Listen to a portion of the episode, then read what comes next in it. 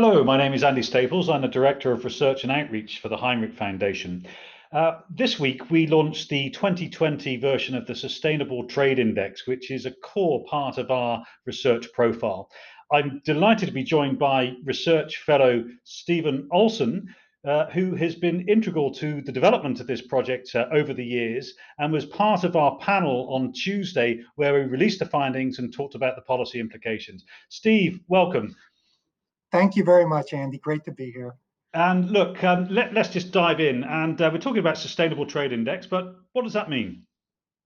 Uh, essentially, when we refer to sustainable trade, we're talking about engaging in international trade in a way that uh, not only generates balanced economic growth, but also strengthens social capital and environmental stewardship. Uh, we, we recognize, of course, that trade is an essential ingredient in economic development, but it cannot be pursued sustainably. And I would really put the emphasis on that word sustainably uh, without an equivalent commitment to social capital and the environment. Now, of course, we didn't uh, invent these principles ourselves. They're, they're based on the landmark work of the 1987 UN Brundtland Commission, uh, which first identified the three pillars of sustainability economic, social, and environmental. Um, some, some of our listeners might be familiar with that being referred to as either uh, the triple bottom line or the three P's profit, people, and planet. Yeah. So great, we got a definition there. And now tell me a little bit more about the uh, the index itself. Sure. The uh, the index evaluates the trade sustainability of 19 economies in Asia, uh, plus the United States as an external benchmark across those three pillars of uh, sustainability economic, uh, social, and environmental. Uh, the index was uh, produced by uh, the Economist Intelligence Unit, and it contains 15 indicators under the economic pillar, five under the social pillar, and seven under the environmental. Now, a- after a lot of discussion and debate, we eventually came to the conclusion that we wanted to weight each of those pillars equally. So, for instance, the, the economic pillar is worth one third, the social pillar is worth one third, and the environmental pillar is worth one third. However, if, if any of our listeners think that we got that wrong, uh, think that we made a mistake, uh, they can go to our uh, website, hinrichfoundation.com.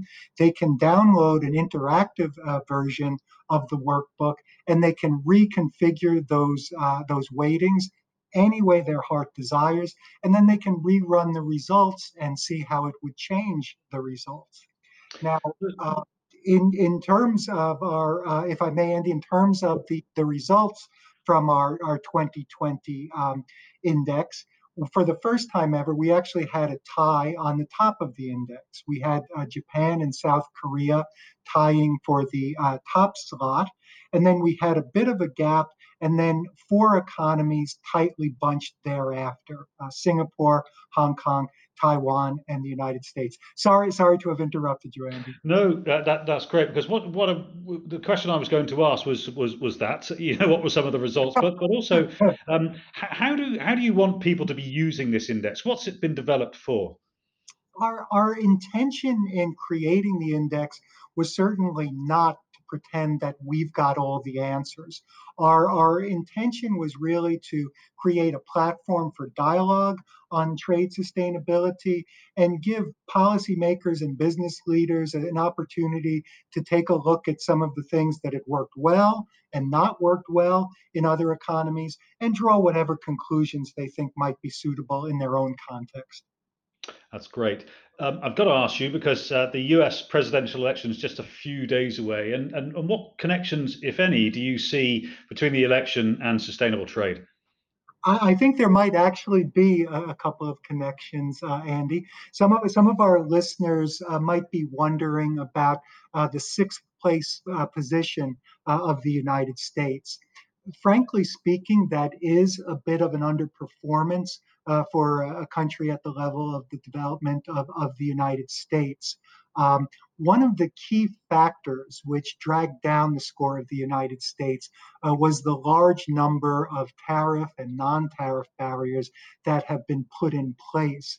Now, of course, once we get clear of the election and we end up with either an incoming uh, Biden administration or a re-elected uh, Trump administration in 2021, uh, to the extent that that might lead to revisiting those tariffs and those tariffs being reduced, we very well could see the score of the United States improve.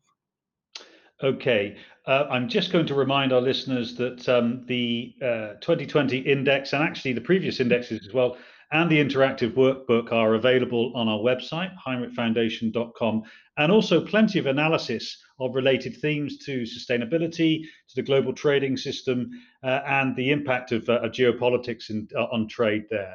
So, uh, Steve, thanks very much. We'll look forward to uh, hearing more about the Sustainable Trade Index in the coming weeks and months. And uh, I wish you all the best of success with your research. Thanks very much, Andy. My pleasure.